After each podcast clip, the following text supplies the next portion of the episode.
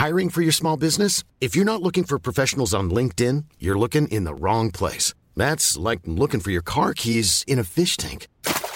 LinkedIn helps you hire professionals you can't find anywhere else, even those who aren't actively searching for a new job but might be open to the perfect role. In a given month, over 70% of LinkedIn users don't even visit other leading job sites. So start looking in the right place. With LinkedIn, you can hire professionals like a professional. Post your free job on linkedin.com slash people today. Many of us have those stubborn pounds that seem impossible to lose, no matter how good we eat or how hard we work out. My solution is PlushCare. PlushCare is a leading telehealth provider with doctors who are there for you day and night to partner with you in your weight loss journey. They can prescribe FDA-approved weight loss medications like Wegovy and Zepbound for those who qualify. Plus, they accept most insurance plans. To get started, visit plushcare.com slash weight loss. That's plushcare.com slash weight loss.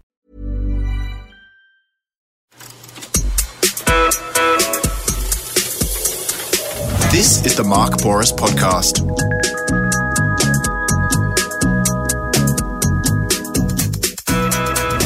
Welcome to the Mark Bouris Show, where I talk with different small business owners each week and every week about their stories, their challenges, their successes, and uh, hopefully, if they've got something for me to answer, I'll be able to answer that well as well. This week, we're going green. Talking with two business owners who create and sell natural, organic, and eco friendly products. Our first guests are Chris Matthews and Kieran Harrison from Little Urchin, a new natural sunscreen brand that sells in 150 stores around Australia, and they only launched a year ago. I'm actually very interested to hear their story. Then, we're going to talk with Irene Falcone from Nourished Life, an online marketplace for organic, natural, sustainable, environmentally friendly health products. She deals in skincare, health and beauty, clothing, and a whole heap more. First up, Chris first thought of the idea of a natural sunscreen after his daughter came home from daycare one day smelling of the chemicals in the sunscreen that they'd applied. And he thought it wasn't very healthy. He joined then with business partner Kieran, and after months, well, probably years of development, launched into Little Urchin natural sunscreen last year. That's one year ago. So, what I want to talk to you about, guys, is the whole story, and maybe it's going to start with you, Chris, the whole story as to how new products, new services, a lot of times get launched out of a problem or the sense of a problem. What was the problem you sensed? Yeah, thanks, Mark. Well, certainly um, my daughter used to come home caked in the stuff, caked in chemical sunscreen, and and I knew enough about the chemicals from family, friends, people who were in the health industry who'd always told me that the chemicals in sunscreens aren't very good to put on your body. Is that like parabens and those sorts of things? Yeah, oxybenzones, preservatives, etc. And your skin is your biggest organ, so 80% of what you put on it ends up in your bloodstream. So after doing a fair bit of research and starting to think about that problem magnified over you know the first her days at daycare and then i guess the next sort of 18 years of her life and then her whole lifetime it started to really come home to roost just what that impact could be on her. I had always known that for myself as well but it never it never drove me to take action. But when i saw it on my daughter that's when i really decided to to do something. And you know what i initially did was some research into it. Um, I started to look at you know what those chemicals were, what the impact was, um, and then I went and tried a bunch of the natural products that were out on market. So I went and bought all of the natural products I could buy in Australia. I then went and bought all the natural products that I could find around the world and got them shipped in. Problem? Research? I love it. Yep. Go on. Uh, and my inevitably, it always ended with my daughter in floods of tears when I put these natural sunscreens on her. Um, What, why is that? Why did well, she cry? they they were incredibly thick. She hated the feel of them. They were really greasy, and the whole process of putting it on, she just really didn't like. That's when I started to think maybe there was something that I could do do better, do differently. So I mean, these are all the hallmarks of um, innovation. By the way, these are the hallmarks of innovation: problem, research. I can do better. Yeah. pretty simple, but they are the total hallmarks of innovation. I certainly never thought that I was going to end up where we are now with this product. It was more of a passion project to start. And with a, another dear friend of mine, not Kieran, we decided that we were going to try creating our own sunscreen and do it a bit different. So we we entered a Breaking Bad phase where we ended up with mountains of zinc oxide on our kitchen tables, and we were And who was Heisenberg? Which one of you? Yeah. we were cooking up every night. Um, you know, after work, we were getting together. Mean, it was a real nice little r- routine and ritual that we thoroughly enjoyed. But we were sure that the neighbours were going to peep through and think that we, it was a serious meth lab or something. But um, and that process went for about six months. Um, and we came to the realization that the product that we had made, whilst it was nice, it was only ever going to be so good. And that was as far as we could take it as complete novices. So um, that's when that business partner decided he didn't want to be getting into the sunscreen business. And I was left with the choice of whether I create a product that, one, you can create products that operate under the law that aren't TGA approved, Therapeutic Goods Administration approved, or I could legitimize the product and go through the very laborious and expensive process of getting a product TGA approved. Regulations. Regulations. The exactly. the, uh, the greatest impediment to innovation. right, right. So we've been through steps one, two, and three, and in- uh, inevitably step fucking four arrives. They're called regulation. Go That's for it. There's it. about 10 steps in that step Yeah. four. Yeah. yeah, and and a year and a half at least. Um, And money. and a lot of money.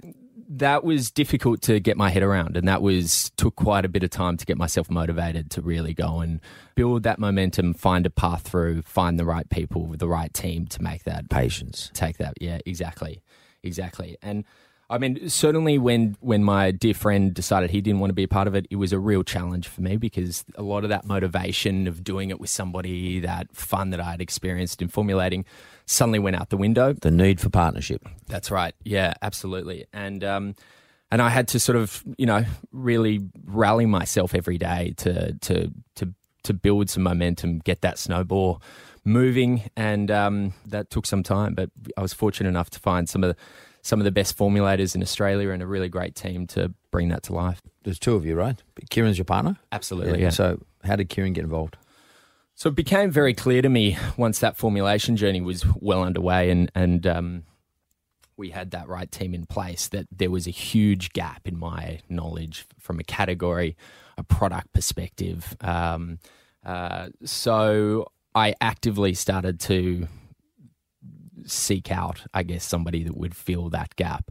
What Or- was it? What's the gap? What was the skill or what it, what, what it was that you're trying to fill? Well, launching a product. I never What's, launched. what's the skill you needed? Yeah, I, I needed. I, I didn't have any category insights. I didn't know how to build a brand, the hierarchy, all of the due diligence that needed to come before launching.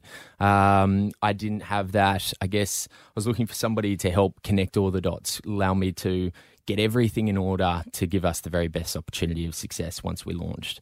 And um, very quickly, uh, Kieran was a very dear friend of a mutual friend of mine, and I'd met him a couple times, and um, and this mutual friend said to me, mate, you know, Kieran is incredibly talented. He's also at a stage where he's looking for something.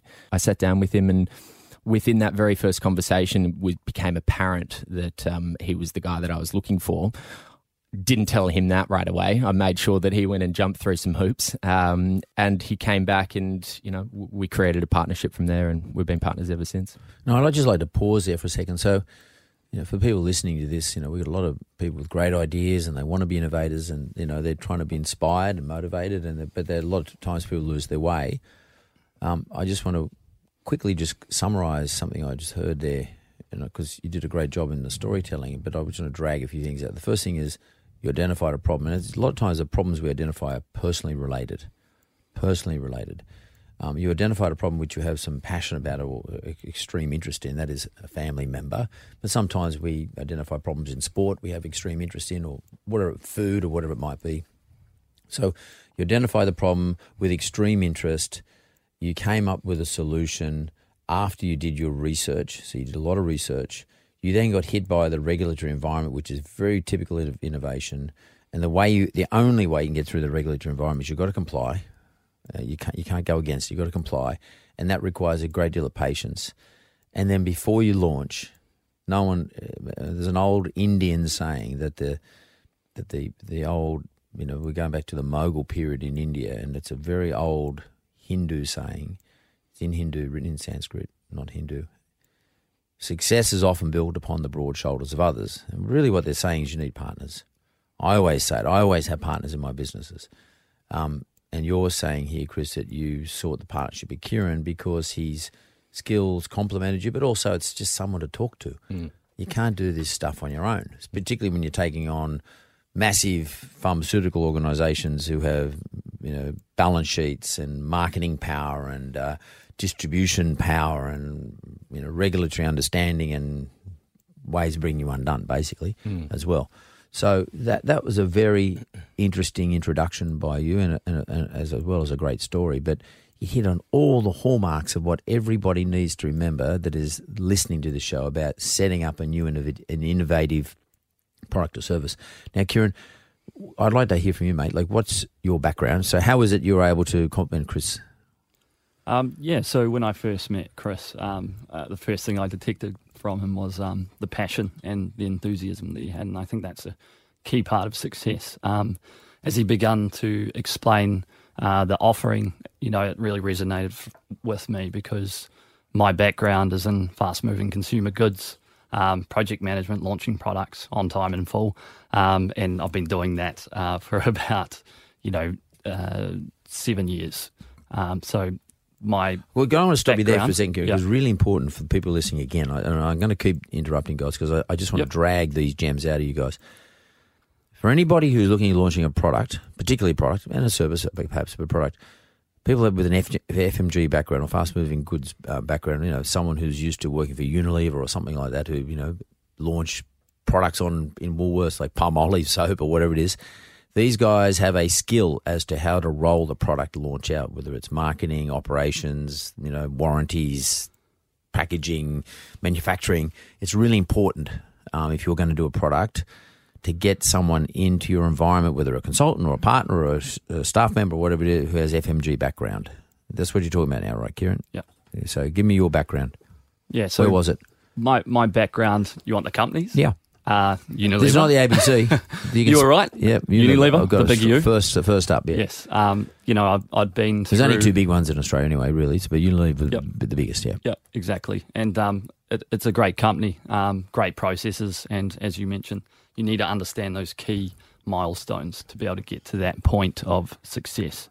Um, you know, whether it's doing the due diligence you need in the market to understand the positioning of a product or understanding the actual process and check boxes you need to get to when you have a product on the shelf. Um, and I think, you know, Chris had done a lot of the work around building that purpose into the brand. And uh, it was an easy decision for me to then apply that process to uh, the overall landscape of what Little Urchin is and it is now, um, which was that rigor around process. Rigor, rigor is a good product word. to market. No, no, no yeah. actually a very good word. It's rigor. I mean, and we get it in sporting clubs and stuff like that too. It's it's rigor about what time training's on and who turns, what time, what you got to do in the training session and what you got to deliver on the field. Rigor is a really important word when it comes to innovation. Innovation is extraordinarily, but always comes before rigor, but rigor follows innovation. I mean, the two walk hand in hand in any successful venture. Absolutely. Um, I would ask you something, Chris, because you know, people are listening to be saying, well, okay, what do, what have I got to? I don't know. I don't want the details, but what have I got to offer someone like Kieran? I mean, how? I mean, do I got to give something away? Because obviously, when you're first setting these business up, until you launch, you don't get any dough. I mean, when you launch, you start to get some money, but you've got a lot of costs in the beginning. So you can't go and say to someone like Kieran, "Listen, man, I pay you three hundred fifty grand a year, and you know we get twenty five percent of the profits, you know, etc." So how do you actually entice someone like him into the business? Do you give him equity? What do you do? In this case, equity. Yeah. Um, but uh, I think it, as Kieran said, it was very much a case of our values aligning. So, you know, the vision I had for Little Urchin, the things that we sort of discussed, where we wanted to take the business, that was really important to sort of align at the outset with. It's a, t- a tough thing because I know a lot of people got great ideas and great innovative ideas, new businesses, and new products and services that they will never give equity because it's all mine was it hard for you to sort of say, no, no, okay, it is all mine, but you know, I'm going to give something away here because I do need this guy? Was that a hard decision for you? It was, and you know, I seeked advice from a lot of different people around how much equity, and yep. uh, and everybody, you know, everybody has an opinion on mm. that. Um, and uh, I I knew that I wanted to give Kieran enough that he would be truly a partner. Yeah, you've got to get him. He's got to have some hurt in it. Like he's got to have he's got to he's got to own it. Absolutely. And then I guess you have to pay him a wage too, because I mean the thing that always intrigues me. We're not reading the brief on this one, and, and the next guest as well. Um, I wonder how you guys fund these things in the beginning? I mean, do you have investors or you've done it all yourselves? We've done it all ourselves to date. Yeah. So how do you do it? How did you do it? I mean, I'm looking at you probably 30 plus, 35. 35, yeah. okay. Not a bad guess. Um, a lot of it was just over time. It was sort of budgeting. It was realizing that um, I didn't need to launch and do everything at once. I could pay for it. I mean, the, the process from when I first started to when we launched in November in 2016 was a sort of a good two year process. so did you have a job at the same time? Absolutely. Perfect. Okay. Because I mean, I, I always say this: if you've got some cash, you've got a job, that's your cash flow. Do the other stuff at night in your spare time. That's right. Did you and do that's that's exactly how. It So you funded it through your day job, so to speak, monthly your other job. paycheck, right? Exactly. Okay, Set some great. aside and paid for it. and that way. probably you know um, s- saved on other expenses and didn't you know just put everything every spare dollar you had you probably put into the business. exactly. Okay, perfect. But uh, and how old are your kids? Uh, I I have a seven year A old, seven year old child. Okay, perfect. a daughter. and she's and uh, I presume she's um, this sunscreen that you've um, brought a, um, a sample of in little urchin. Um, I pres- did you name it after her? Is she a little urchin or No, no. The the name is. I mean, it's the name is actually on the back of the pack. It's the, I, I discovered this incredible story of Mother Nature, really at her best. Um, sea urchins actually leave a natural sunscreen on their young when they lay them. They create a sunscreen through the food that they eat and di- digest, and they're able to um, coat their young in sunscreen because the young end up floating in the water for several months before they find a place to rest, um, and they're exposed to ultraviolet rays. So when I learned, you know, really of that incredible story, um, I knew that had to be the name. It's a great name. Perfect. Um, guys, I, I look. I, I don't know whether. I mean, how much are you making money? Is you launched a year ago? Yeah, Yeah, it's uh, six months ago, five, five and a half months Five ago. ago. So you're yeah, we're, money? we're making money. you're making a living out of it. Like you Not, we're still working. both Um, working. Okay, Both still working. So, so okay. So and and what at what point do you start seeking investors, etc.? That's, I mean, that's probably going to be one of our questions for you, Mark. Okay, well throw Um, throw your questions. Well, let's let's go to questions. What are they? in this industry, um, there's a lot of different pharmaceuticals. It's all about scale. It's all about Hmm. um, getting into uh, a good number of stores to Distribution be able and to drive scale. revenue. Yes. Distribution should get which to is scale. which is where we're up to now. The Yes. dis- we're looking at the distribution model um, right now, and we are we're looking to scale the business. Um, so we managed to get into you know about 150 stores on our own in this What are they like chemist stores or something? health food stores, Right. pharmacies, um, premium grocery stores, um, places like Harris Farm Markets, for instance. That really allowed us to know that we were on the right path, that minimum viable product. We got the product where we wanted. It was being very well received. So now we've, we've flipped into that scale model. Um, and I guess one of our questions for you is when scaling a business, um, you know, what are those pitfalls to watch out for? I mean, we, we are none neither of us have had um, relationships with distributors before. Um, we have brought on some contractors to help fill in gaps of knowledge we're missing there as well. Um, but we are very much leading into this next summer looking at how we can get the product as far and wide as possible Well, let me ask you a question, um, both of you. Um, if you're a, if I go into a store, uh, I go into a pharmacy, and do I find this where, where all the other sunscreens are, or do I find it in the natural healthcare? Where do I find it? Uh, in most categories, there are um, there is the general shelving, which has the full category of uh, sunscreens. Yep. Um, within that category, it's segmented um, into the natural uh, destination, uh, and that's where you'll find us. So, Um, okay, why would I pick a- this one out? because we're a premium product. Um, we will generally be at eye level, um, sitting next to more of the premium position. How do you know that? Um, Chris has done a lot of work around formulation. No, how do you know that they'll put you there? Um, we that comes to the discretion negotiation um, by store and by uh, head office. Um, you know, we So you're dealing with chains. Yes, we're Yep. dealing with uh, chains, but we're actually going independently at this point. You know, Right. to really prove the concept up. Um, when it gets to those more head office uh, conversations, then it's a much heavier conversation around. You know, if we're to get scale, um, you know, we need to give a little bit more. okay, let me ask you about pricing.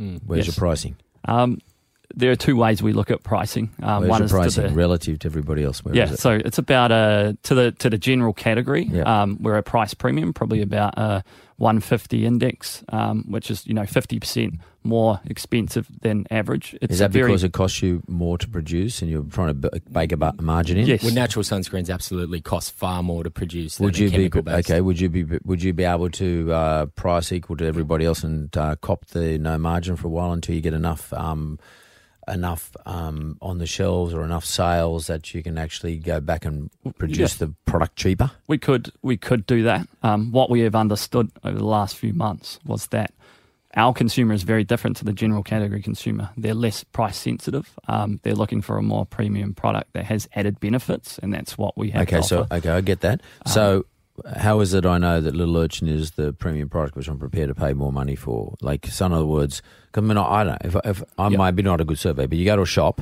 Mm-hmm. people aren't going to be standing there reading every every label. And I mean, how is it that people know that? I mean, what what's your marketing plan to tell them well, currently, apart from this show? and, and, and yeah, exactly the show. This Thank you, Mark. This and is uh, it. we'll This talk about how you a whole uh, marketing plan. scale our marketing plan Exactly. after this. But um, yeah, I think the other part of the pricing, which I was going to mention before, is um, how we compare ourselves to the natural category. In the natural category, we actually aren't uh, the most expensive. We're probably sitting um, round average, um, and it's not so price driven. Um, but at the moment in Australia, there's a good amount of products out there in natural products. So there's a good category for it. So the current perception around that is it is uh, a little more expensive. People understand that and uh, they know that they're getting a little more out of it. Generally, what you'll find in our, our natural product environment is, you know, we tick all the boxes from a UVA, UVB protection point of view. We go through the same process as the more chemical based ones. Any any big pharma company that we are competing against, we go through the same process. Which is, Um, I think, important to to emphasise that we really do. You know, a natural sunscreen and a chemical sunscreen have exactly the same efficacy standards. uh, You know, have the exact same approval standards: SPF, broad spectrum UVA, water resistant testing. So I think there's sometimes for some people a misconception that a natural sunscreen won't do the job that a chemical one does.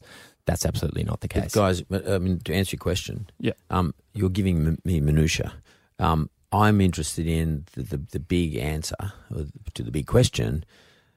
Before I get to the minutia, I want to know why I'm going to this joint, Hmm. Little Urchin. You know, you, you tell me why. Yeah. Well, ex- It's not because if it was 10, 10, 10 cents, Mhm. that might get me there. Yeah. I'm like, shit, it's really cheap. Well, that might, that's one might get me there.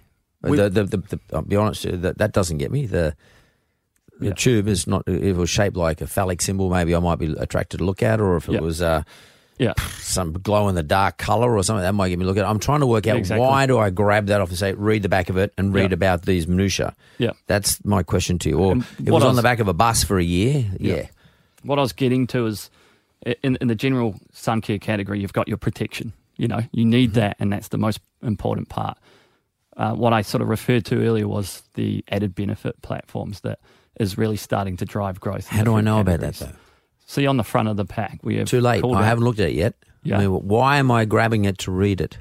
Tell me, tell well, me. the- I mean, there's a lot of education in the market Correct. at the moment So when are you going to educate people to direct them to here? through our marketing. Okay, so what, that's what I want to know. What is Yeah. your plan? So I guess, yeah. Because I you know what I reckon. I'll, let's just cut to the chase. I'll, cut, guess- let I'll tell you. I'll I give you. I'll give you the question- question. Yeah. I'll give you the question. Right? Yeah. You got to go and raise some fucking money and start marketing the thing. Okay. That's exactly The bottom line. So then I don't know how much money you got to raise, but like you know, you both know. Remember, you know, you can do it like um, you can base it on price. You know, you undercut everybody else, or you can come out to some sort of program where you put the shit on everybody. You attack, you attack Johnson and Johnson. You know, who are, who, are friends of mine. To be honest with you, but you can attack, attack the, the the opposition. You can do a Tommy Hilfiger. Who is a little urchin? What does a little urchin do for you? You can run that for a, for a period of time on the back of buses and things like that.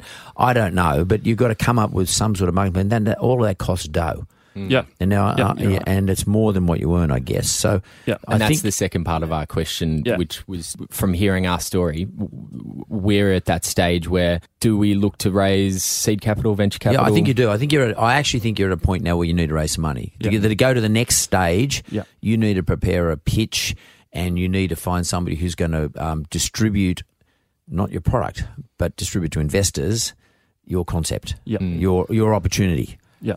for someone to make money. And the game's going to be, a, I would invest in this if I thought you could achieve scale. Um, at this stage, I don't think you can achieve scale because you don't have the money to do it.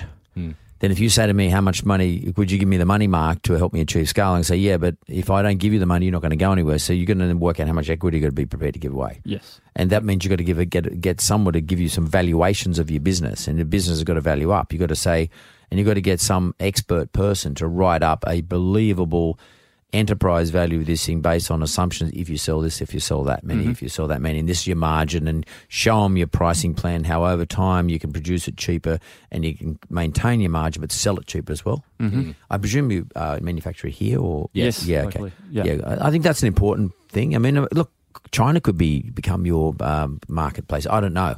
You need real expertise in this environment now, and you really need to do some serious, serious, serious drill downs in terms of what investors are looking for. But if you if you raise the capital, I'm sure you'll be able to come up with a marketing program that will get it profile.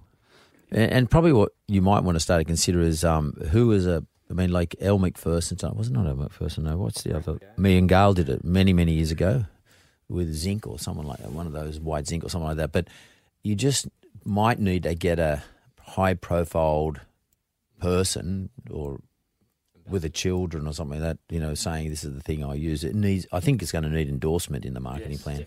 But that's that's capital again, and you might need to give it equity way. Like if somebody, I'm not saying Megan Gale, but if you go go to somebody and they passionately believe in you, say, look, here's a percentage for you, Yeah.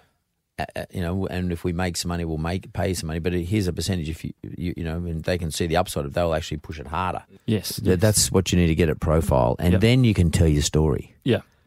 Your story's great, Mm. and I- and I'll guarantee the minutia makes sense to everybody who's interested in natural sun care and products made here in Australia. Mm. Guarantee. But you've got to get the opportunity. You've got to get somehow get the opportunity to tell your story.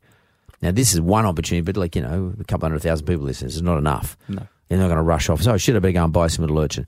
Um, you got to you got to work out a seriously big, detailed marketing plan, which is what your investors are going to want. Mm. That's what I think is your next step. Yep. And Yep. you, and by the way, you're doing everything right, and it is at your your natural next step. You have got it to the point where this is naturally your next step. You're a couple of young blokes. I think you've got you've got all the right enthusiasm, which is very extraordinarily important. You've got a great concept. It's modern. Um, it's it it has a great story attached to it.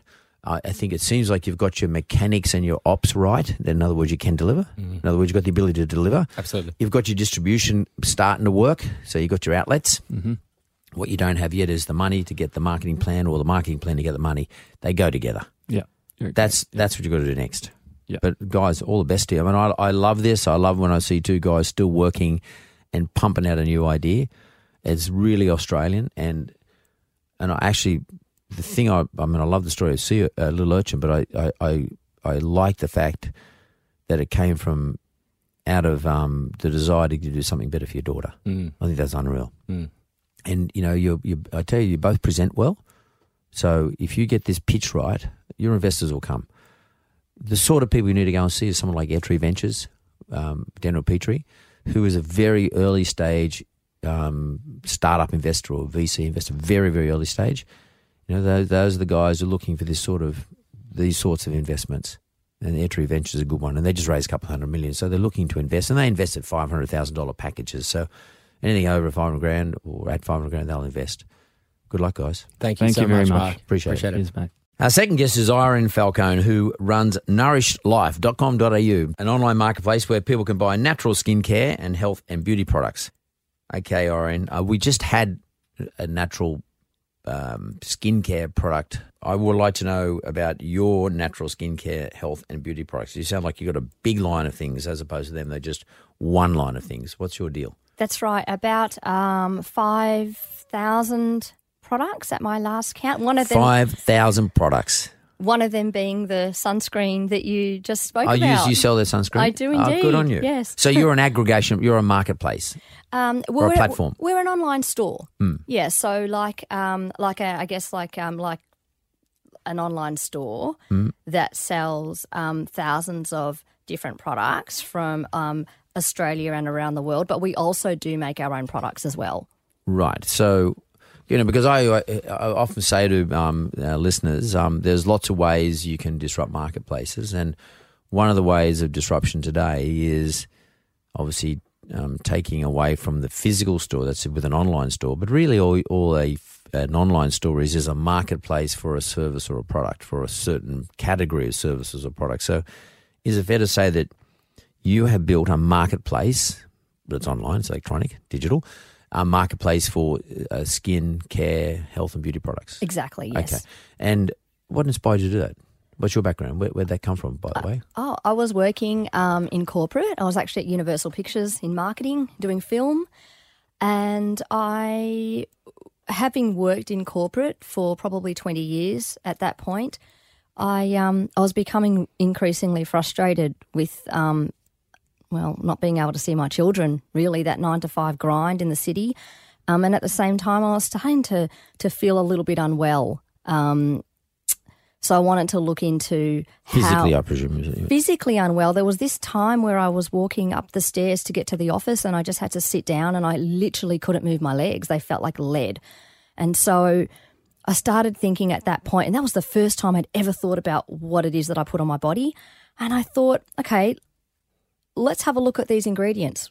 You know, let's look into this more it, it, because I was eating fine and I was exercising, and, and I, there was really, um, I really couldn't think about what it was that was making me feel so unwell. And I did some research and I found that women on average put 500 different chemicals Oh on God. their body every single day.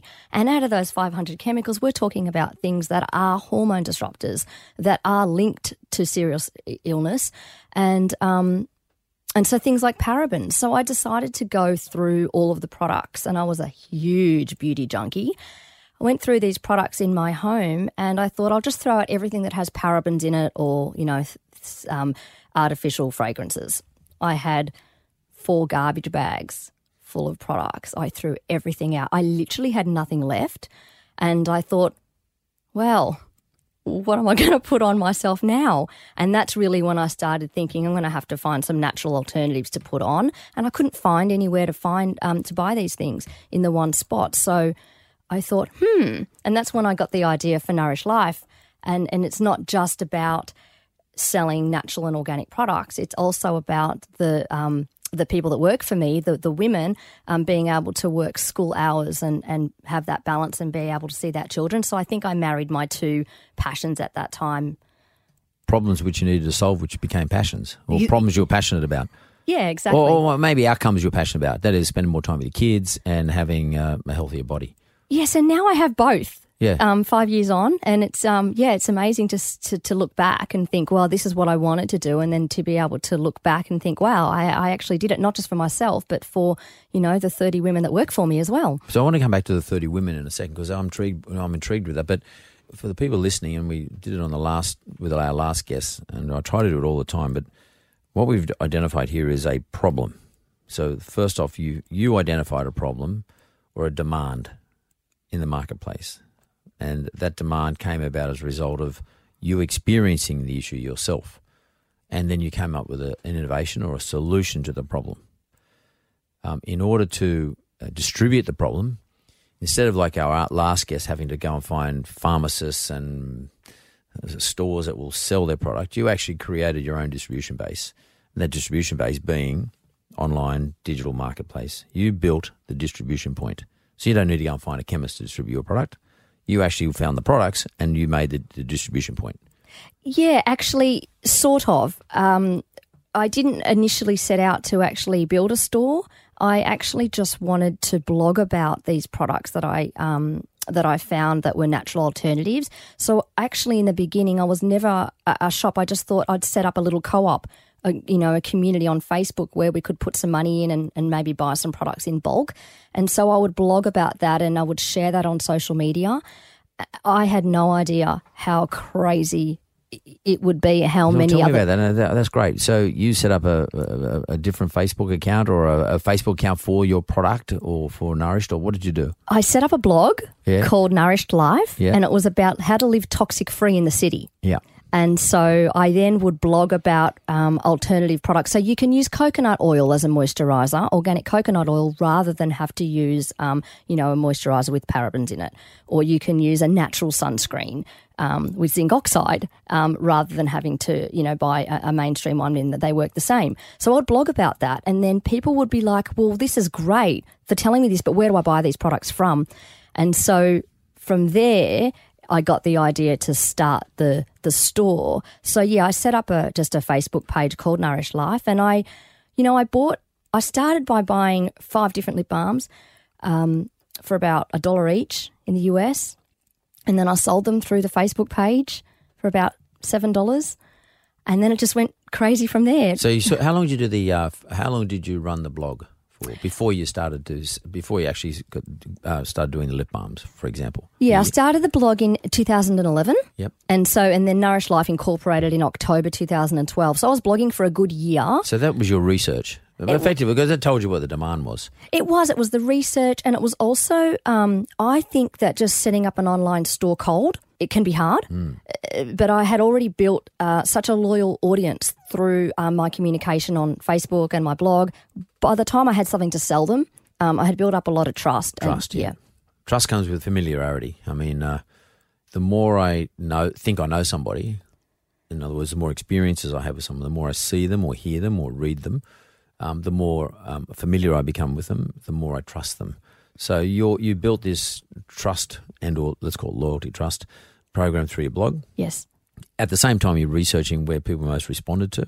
You saw what they liked and what they didn't like, or what they responded to. Probably more importantly, and off the back of that, you you launched your your shop, your online shop. Yeah, it kind of just fell. I mean, I did, yeah, just one thing led to another. And the next thing, you know, I was on one of, you know, you can get like a, a um, an out of the box shopping card and, and, and things pretty cheap online. So I just started out with one of those. And the next thing you know, I'm here with, you know, a custom built website and 5,000 different products. Yeah, but I mean, you're, you're I, you know, and I, and I think you you got to give yourself a bit more, um, I, I, a little bit more of a pat on the back. I mean, you you may well have done it, um, in a unplanned, unstructured way, but actually, you did it in a totally structured way because you did each step logically, and you did it with, uh, with time in between each step, and you didn't try to predict anything. You just let the market tell you.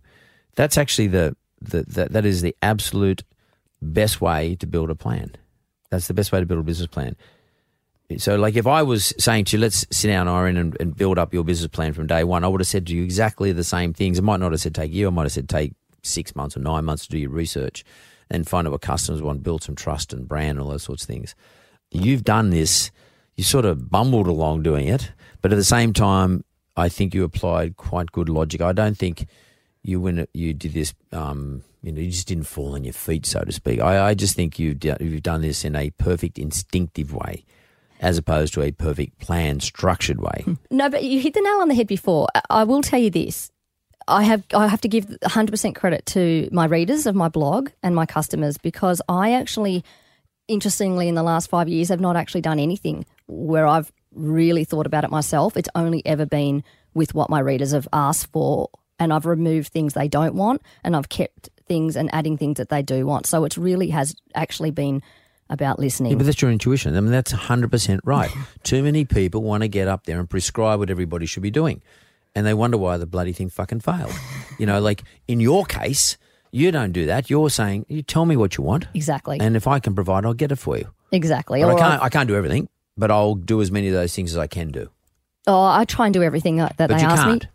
But you can't. No. I mean, they probably want 50,000 products, but you've got 5,000 products. But what you're doing is you're building. And as the revenues come through, you're probably putting more people on to help you build more and more and more. Yes, exactly. Talk to me about the 30 women who work for you. In the beginning, um, as people um, started to buy more and more products, I needed to send them out. it's all very well to sell things, but you have to pick and pack them and post them to the customer fast. It's called fulfillment. Fulfillment, that's right. Yes. Probably somewhere in the business plan there'd be a fulfillment section. And so in the beginning, I um, gave all the products to a third party fulfillment center and they pick and pack and send them out um, for you. And I thought, that's great. I'll just stay on Facebook and blog and sell products and they'll just send it out. And I thought, this is Have a great life. this is the easiest job in the world. Why didn't I do it sooner? And and honestly, what happened for me was the products weren't arriving at their destinations, and I lost control on my business. And again, I had oh, hundreds of emails of complaints from from customers on the way it was packed. Things were broken. They didn't have their packages, and there was nothing I could do about it because you know the fulfillment center may have closed at five o'clock, and I couldn't get in touch with them. So, actually, it was November. It was November 2013, just before Christmas. And I thought, oh no, what am I going to do? I'm going to have to start my own warehouse. And I had obviously no experience in logistics or setting up my own warehouse. So I thought, that's it. I'm just going to get my stock back and I'm just going to do it myself. So I, um, I sold my house and my car, and I got a little. I got two leases: a lease on a little house for my family so we could live, and a little house, a little um, warehouse on the northern beaches, a very small one. And I got some racking put in there, and I got all my stock in there. And I sat there at the packing desk, and I thought I'm going to pack it myself. And I realised I can't do this on my own. So I went to the local school um, where I dropped my children off and I put a notice up on the notice board to say if there was any other mums that wanted to come and to my warehouse and pack some orders with me, um, you know, while the kids are at school. And I had two or three mums, um, you know, apply and they came in and we sat around and we packed the orders. And so it, it really um, started from there. And, and I realised by doing that – how much fun we were having. Put the music on, have a cup of tea. We had a really good time. And then at two thirty, you know, we all packed up and we picked up our children, and it was really nice. And so that was really where that concept started. It was again organically, um, just through needing. I didn't know where you would put an ad in the newspaper to hire people to pick and pack orders at that time, and so you know, three mums turned into twenty mums and um, turned into 30 mums. And that's really how, how it happened. Necessity is the mother invention. That's and you had a necessity, and um, you being an inventive or intuitive sort of person, um, found the first opportunity that was right there in front of you at your school. Yeah, it was exactly, and that worked out perfectly because they, all those people who are doing the same thing, uh, uh, helping you, um, are, have the same needs as you. You probably need to pick your kids up at a certain time. You need to drop your kids off at a certain time. It doesn't matter when packing happens. Packing no, can happen anytime. As long as that it's done before the Australia Post truck comes. You know, yeah, yeah exactly. Uh, I was going to ask you, who does your uh, last mile, the delivery piece for you? How do you get the How do you get the items delivered? We do use Australia Post. Yep. Um, I use Australia Post um, for an interesting reason, actually, because I know there's a lot of players in the market, and mm-hmm. Australia Post are definitely not not going to be the cheapest, and they're not perfect. However, Australia Post for me has um, a history about it where I personally find that um, my customer, my customers are mums with kids, and they're sort of my age. They're sort of in their thirties and forties, and we grew up with Australia Post. And when our parcels don't arrive, but we know it was sent Australia Post, I think there's a level of trust still um, rather than if we send it on, a, on an unknown sort of courier, new Whizbank courier service, and they might go, well, why do you use that Whizbank courier service just to save money? I didn't get my package, so I kind of I use them, I guess, for the trust factor that, that we have with them. And we trust them because we see them all the time. We see Australia Post vans everywhere. Yeah, they're not we, going anywhere. We know we've been with them forever. That's right, and it just feels safe for me. And you know, they've done a they've done a great job. So I'm, you know, no one to put when it comes to delivering packages. Um, there's no perfect solution, 100%. Yeah. Especially, and that's one of the banes of, you know, the online environment. I mean, how am I going to get fulfillment? How am I going to get that last mile? How am I going to, from a, from the vendor's point of view, being sort of like the vendor, um, how am I going to get that package to somebody's home? Because the reason people go online is they don't want to have to have the inconvenience of going to the shop. They um, want it so fast, and though. they want it quickly. Correct. yeah. They want it fast, and and they want to make sure what they order they get which is why, and they want to make sure it's in good condition, which is why you got these mums into the into your warehouse. So, you still got the same warehouse? Oh no, no, not anymore. No, we've got um, um, two um, much bigger warehouses now, still on the northern beaches, and we actually have um, a little shop front, so customers can come in and they can place their orders now on iPads and. Um, a little bit like McDonald's, really, but you're buying organic skincare, and then the mums will come out and bring their products to now, them. who vets all this stuff? like, who makes the decision what comes onto your uh, webpage? Oh, that's interesting. So it's what I won't stock that makes me different to everybody else. So we have a um, a matrix that we've worked on with um, a team of scientists, uh, naturopaths, and also we work with the natural and the certification boards around the world. And so we've built this matrix on ingredients that um, are potentially harmful to our bodies and also potentially harmful to our environment as well. So, and if one of the ingredients in one of the products might include one of those, then we, we won't stock it. And actually, um, very often formulas change and I've had to pull them and do recalls because of um, ingredients that have popped in um, that, that we won't stock. And so for us, that's our most important thing. Uh, because your reputation, your brand, can yeah. get ruined in a, in a heartbeat if you put the wrong product on there. Oh, absolutely. And if a, cus- if a, if a supplier um, changes that ingredient and it gets to a customer, and you know, w- it's very hard to stay on top of four or 5,000 different products, the customer will tell us on social media in front of everybody. Um, and that's a massive crisis for us. So um, it's something that we, yeah, focus on a lot. And what's your turnover Um, we're um, on track to do 20 million this year. in revenue? That's very In good. revenue, yes. Very good. And uh, and is and the business has been going five years. Um, most startups after five years just starting to make a profit. Maybe. Um, how are you going? Yeah, um, yeah, we're making. We we make a profit, and we put all of that profit back into hiring more mums or more staff. They're not all mums as well. We have a great um, team of university students as well, and they're all study, studying environmental science and sustainability. So we have that great balance, and it's interesting because school holidays, you need the uni students to come and pick and pack because the mums are at home with the Yeah, kids. so sense. yeah, so it's not just all mums. Um, but uh, It's a great little business. Well done. Like uh, I just think it's sort of all packaged up. I mean, it, and the way you sort of presented it, it's like you know, it just all happened. But I think that I think there's a certain sense of um, you being um, humble. I mean, I say that there's you know you've done a lot of thinking, and you're obviously a very bright person, and you must have some good skills from your history uh, and uh, history and experience to be able to put all this together. And obviously, you've got a good people skills, and you're recognizing the opportunities to bring people into your business. So, congratulations. But what one question would you like to ask me, for example? Because I've been doing all the asking here. Oh, I've got a great question for you, Mm-hmm. and I I think everybody wants to know this, so I'd love your Really? opinion. This could be anything. Here we go.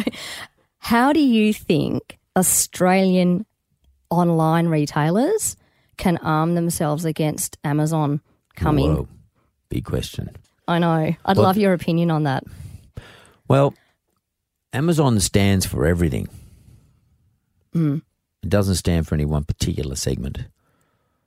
And I always think that there is always, no matter how big the massive organizations are, whether it's Woolworths or Coles or Amazon or the big banks, any of the big, big, massive marketers, there's always room for a segment specialist where people will trust the segment specialist.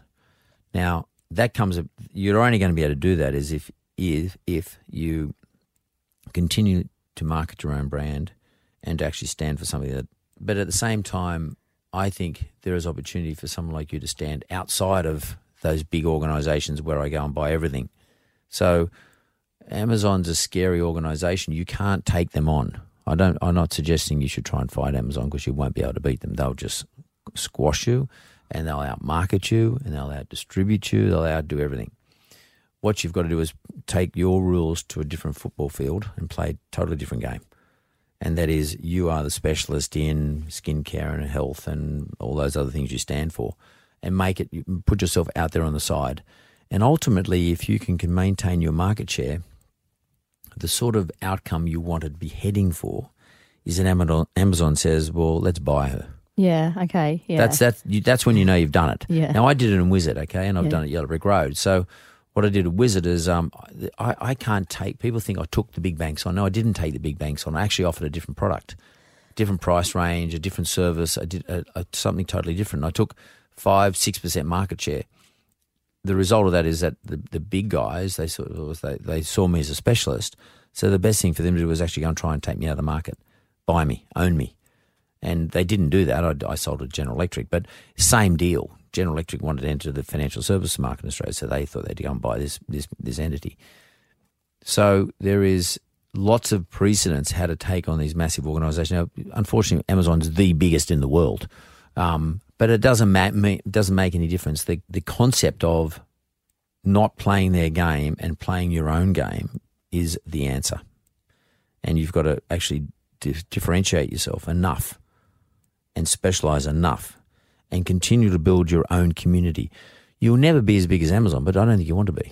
No, I just don't want them to kill me But they won't or kill anybody, Australian retail in general. But Amazon stands for everything. It doesn't stand for any one particular thing. Hmm. You don't stand for everything. You stand for one particular thing. Yes. And that's, you've got to keep standing for that one thing. Now, it might mean that you have to invest more money in marketing Hmm. and or promos, or you might have to just get a bit more, I don't know if you need to invest more money. You seem to be clever enough to work out how to promo. You know, maybe you've got to get much more active on your blogging. Maybe you've got to um, find people who want to talk about you. Maybe you've got to ha- get a, a segment on, um, you know, Sky News or on Triple M or a segment where you do it for free. You know, you offer your content for nothing. It's only 10 minutes or 20 minutes, but your content is valuable to the broadcasters. The broadcasters, one thing they all need, all of them, is content. And they like content that is presentable. So you're a presentable person, you know your marketplace, you're doing well, and you all you're doing is presenting a specialized version of a segment in the market that forms part of the total market of Amazon. And t- Amazon don't talk about um, what importance of healthcare, No. skincare. You know, they don't. Amazon don't tell any stories other than their own story about themselves.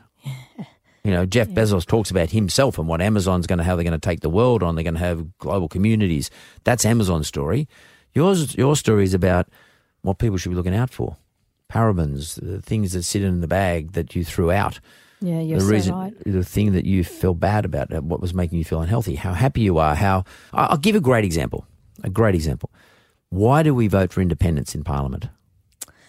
That's a great example. That's the reason. You're the independent. Yes. And everything Yep. we do in business, we are winning votes, okay? Yes. We are all winning votes, no matter what it is. So you have to be in the Senate and you have to be an independent member and you have to stand for something and that will you'll win a certain segment of the market and that's all you need. You're so right. That- That's fantastic. Awesome advice. Hey, that's what I do. I, love your business. I, I, I really quite like your uh, humility, the way you go about it. Uh, You have a persona about you that um, is uh, disarming, but at the same time, I know you know what you're talking about. And sometimes I think you're actually trying to trick me because you're trying to uh, play it down a little bit. But I think you're very bright. You've got a great little business. Um, I think you've got a good lifestyle around it too. Like that's one of the most important things. I think got- so too. You've got a brilliant story about it. You're delivering good things to Australians and, and hopefully globally. And fuck Amazon. Don't worry about it. Indeed. Thank you. You're welcome. This has been the Mark Bouris Podcast. You can follow Mark on Twitter at Mark Bouris and find out more at markbouris.com.au.